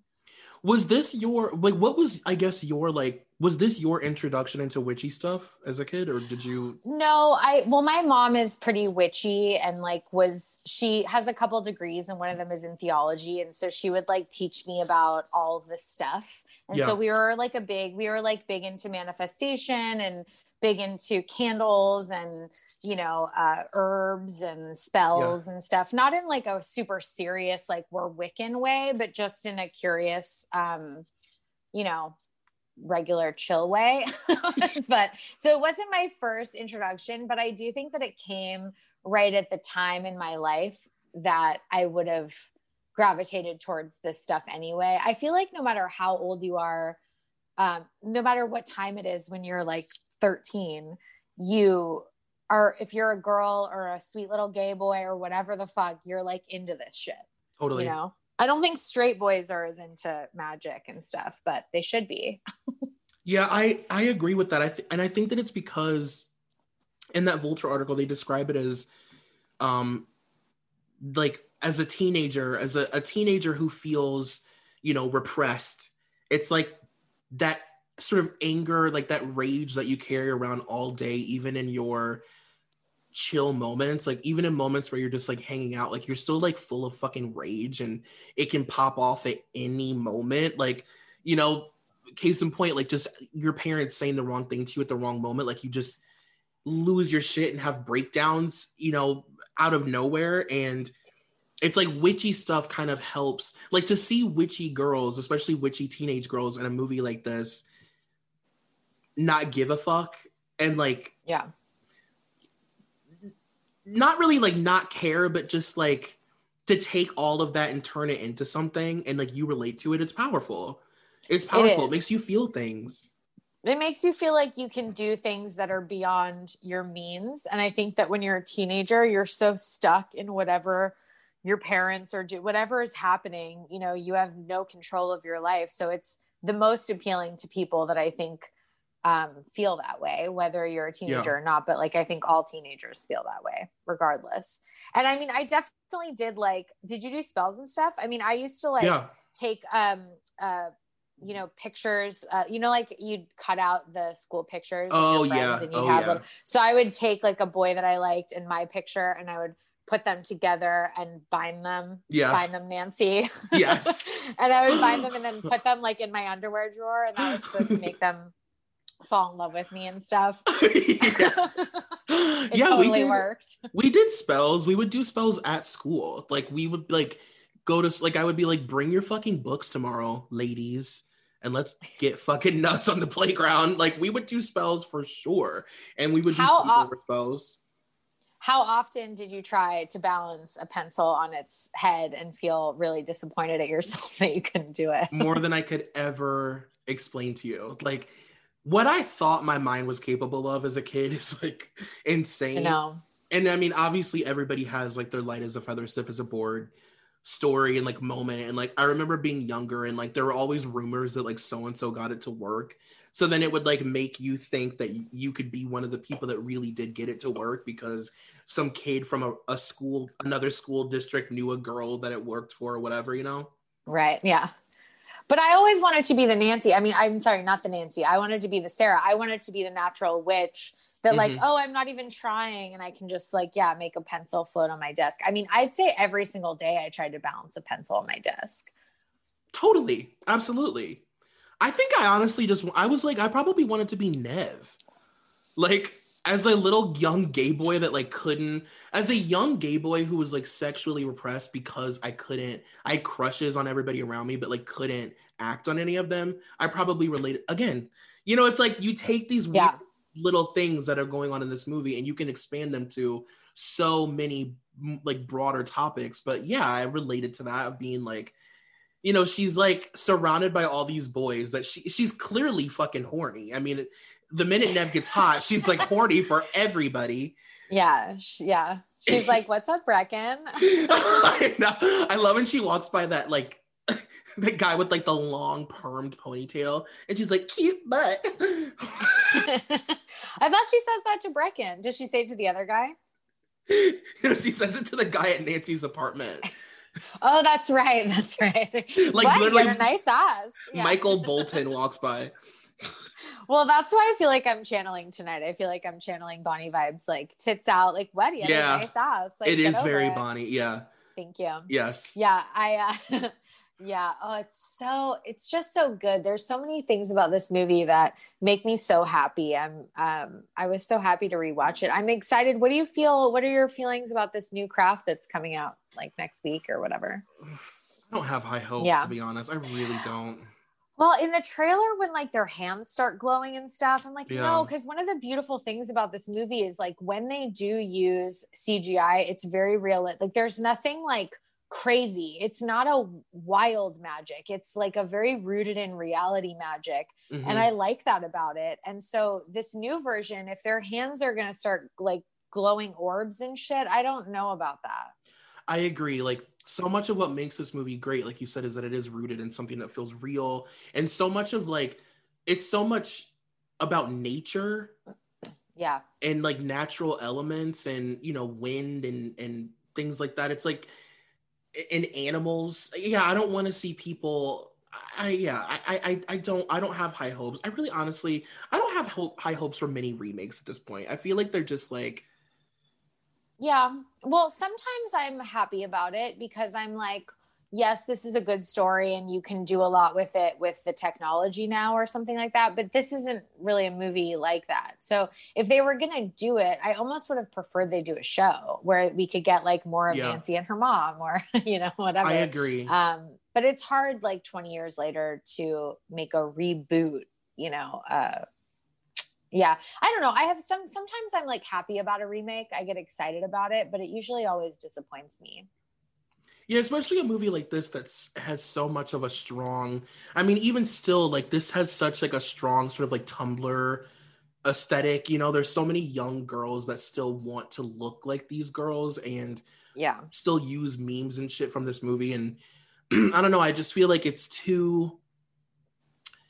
I don't know. Like, unless they were going to take it and do something completely, like, change the entire sort of like feel and, and like, if this was like uh the craft meets like euphoria it would feel more relevant to me for like right now if that makes sense Right.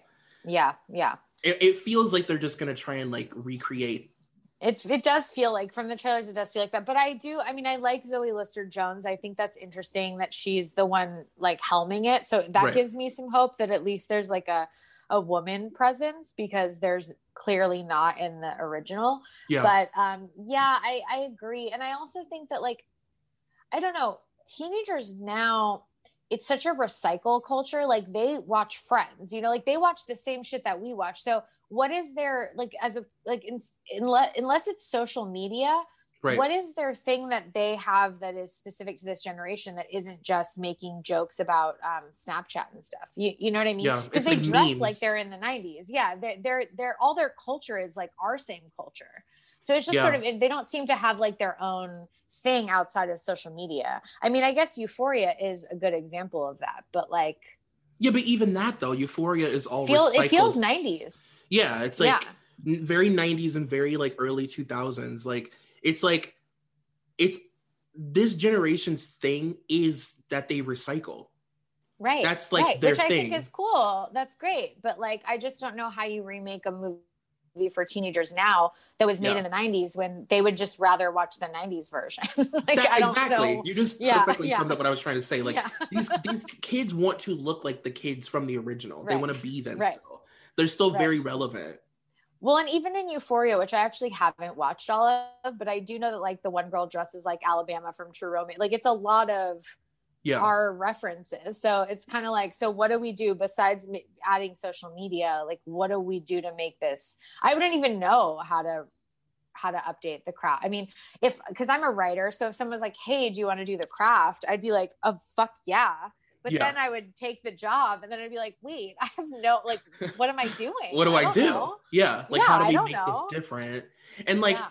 Not to say that like I don't know why I keep bringing up Euphoria. It's not like the direct, but it's like the No, thing but I think that's a good reference point for something that's like well done. That's for teenagers now. Right. Like I think the thing about that show that's so great is that it celebrates what we're talking about instead of trying to like like it celebrates the fact that these are all kids that grew up you know having like a sort of like uh, how do I explain this? Like they didn't grow up in the early 2000s but they grew up idolizing the early 2000s in a way that feels almost like obsessive and all of those kids are like a representation of that unapologetically Yeah. you know like even them showing like their halloween costumes were unapologetically like yes we are all tumblr kids who just have looked at pictures of Britney and justin for so long and you know what i mean like that's Yeah. our gig they're not like even trying to hide from it or run from it but I will say at the same point, I I had read or something. The girl that dressed up as Alabama on Euphoria had never seen that movie.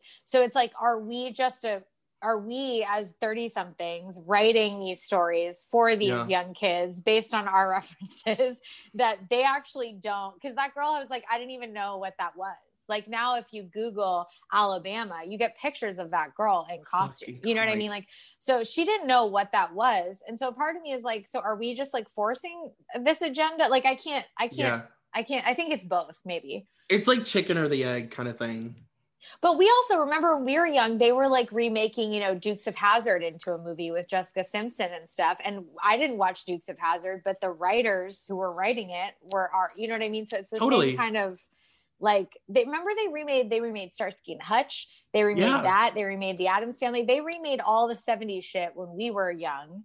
And so I guess it's just all the same, same. I know. I always try and remind myself of that. I always try and remind myself of the fact that when we were young, there was a 70s revival and it was big. 60s and 70s. Yeah, the Mod Squad. Mhm. Yep. Yeah. And like, you know, like all of our our clo- I, I'll never forget one of my like most vivid memories in high school was like the first week of school. We had this teacher that we used to make fun of because she, this is so sad, she was obsessed with the 80s because it was like, you know, 10 years later and she like couldn't she couldn't get out of it in the way that we can't get out of it. And I and we were all just like, "Oh my god, like she's so weird." And I remember one of the first weeks of school, everybody all of the girls showed up wearing giant flares. You know, like big, huge, Yeah. like tight at the thigh, big at the yep. like bell bottoms. And we she used was to make our own. You'd take your jeans and you'd cut them up the side, and then you'd sew in extra fabric to make really big bells. Yes, with like a different shade of denim. Yep, exactly. Yes. And she was like, God, like in my when I was in high school, like we hated bell bottoms because it was too much like the 70s. And we loved everything to be really skinny and really tight. And we were like, ugh, that's weird. You're like, you know, Yeah. like, we couldn't like wrap our minds around Shoulder it. pads. Yeah, And now I'm her.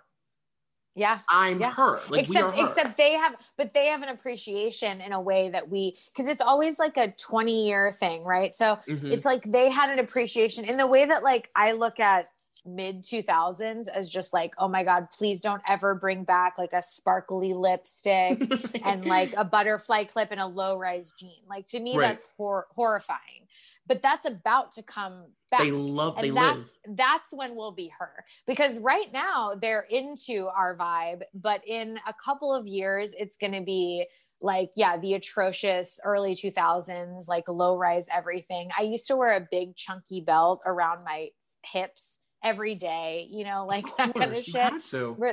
You have to.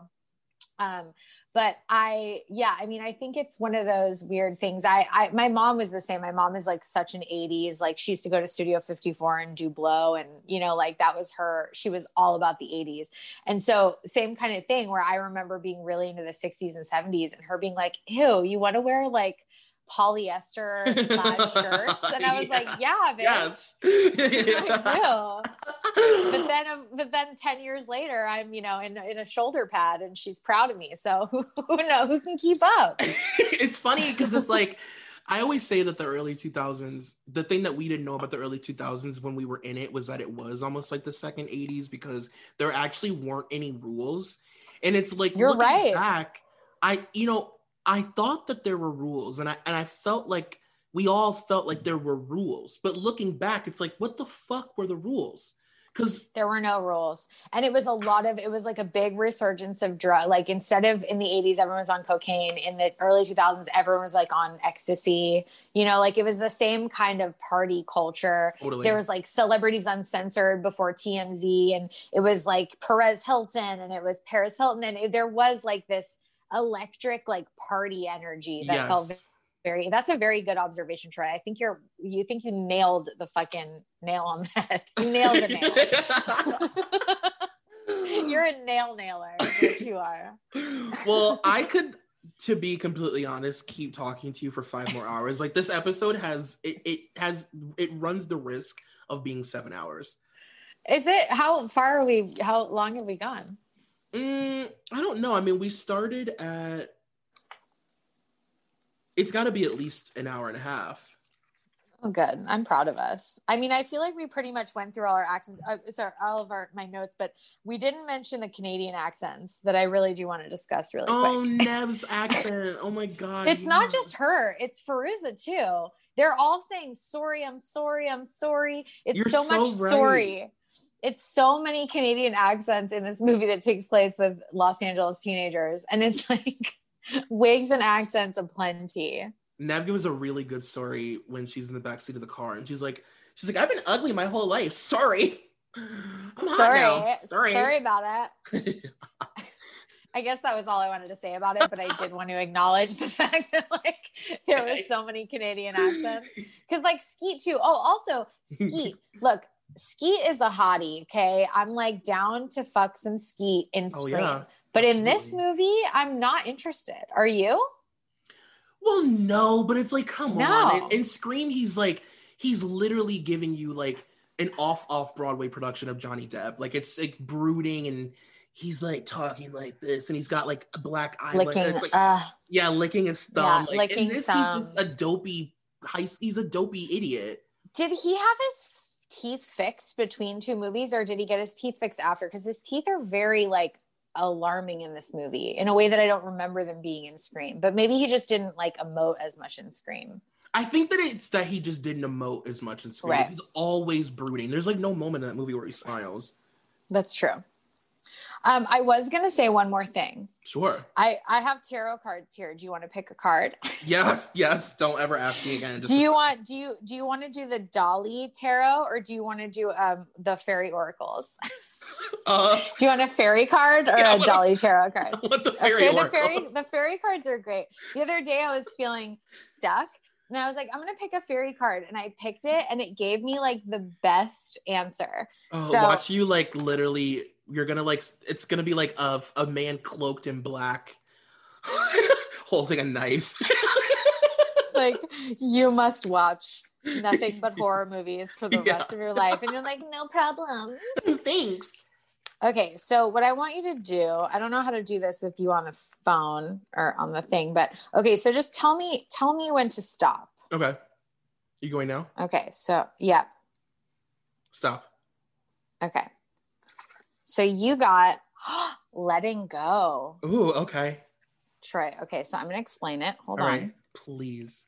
letting and i just open right to it so that's a good Okay. sign card meaning you aren't receiving positive results because you're struggling too much to solve the problem by letting go you're opening yourself up to a miraculous resolution Problems are caused by human thinking and action. That's why problems aren't solved by additional human thinking and action. When we think hard or struggle to resolve a crisis, things can actually get worse. By drawing this card, you are being asked to stop the human struggle. Stop thinking about the problem, since a focus on negativity can manifest even more negativity. Say aloud or silently, I am willing to surrender this situation to my creator right now.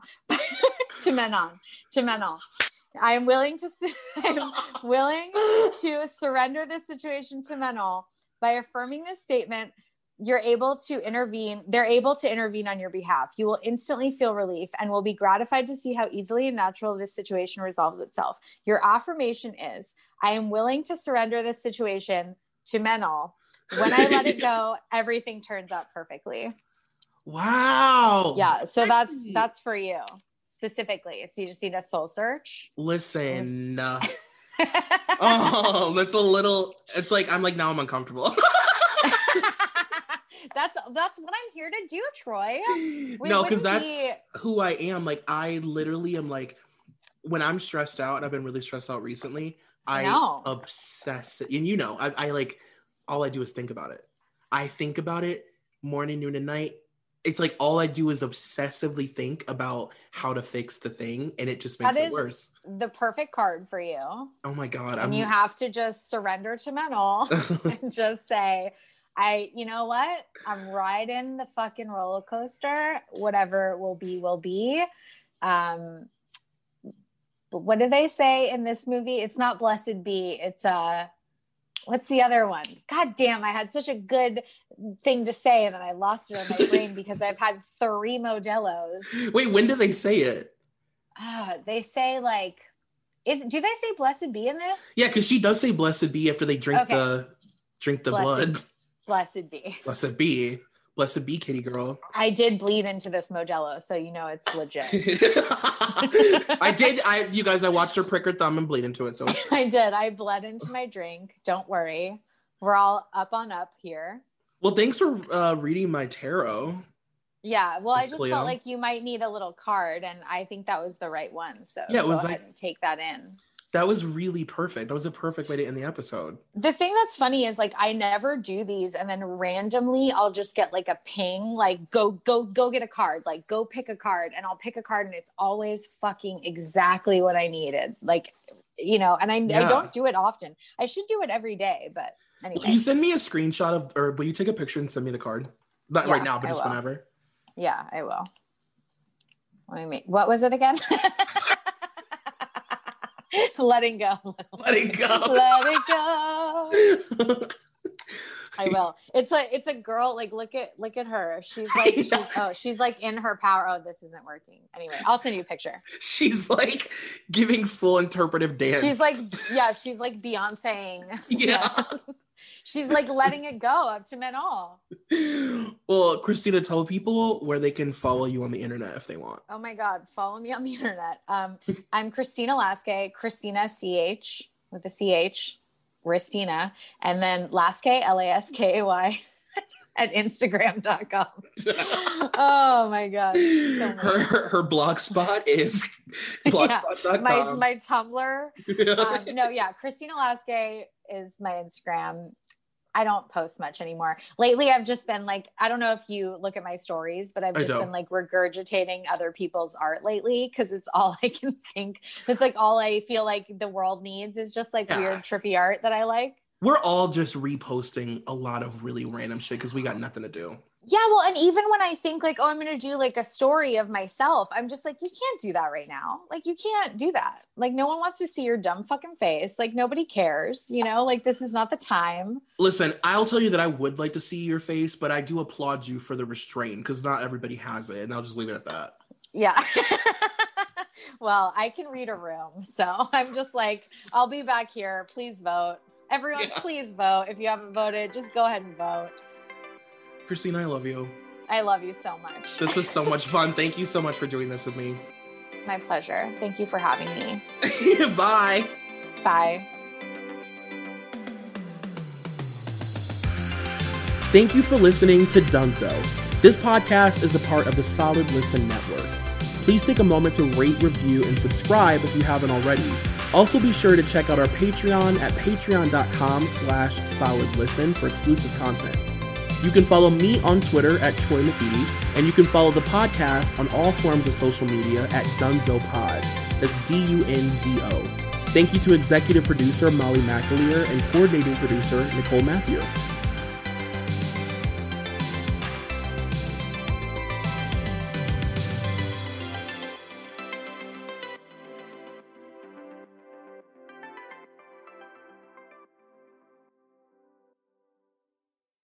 Guys, it is Ryan. I'm not sure if you know this about me, but I'm a bit of a fun fanatic when I can. I like to work, but I like fun too. It's a thing. And now the truth is out there. I can tell you about my favorite place to have fun Chumba Casino. They have hundreds of social casino style games to choose from, with new games released each week. You can play for free anytime, anywhere. And each day brings a new chance to collect daily bonuses. So join me in the fun. Sign up now at chumbacasino.com. No purchase necessary. Group. Void were prohibited by law. See terms and conditions. 18 plus.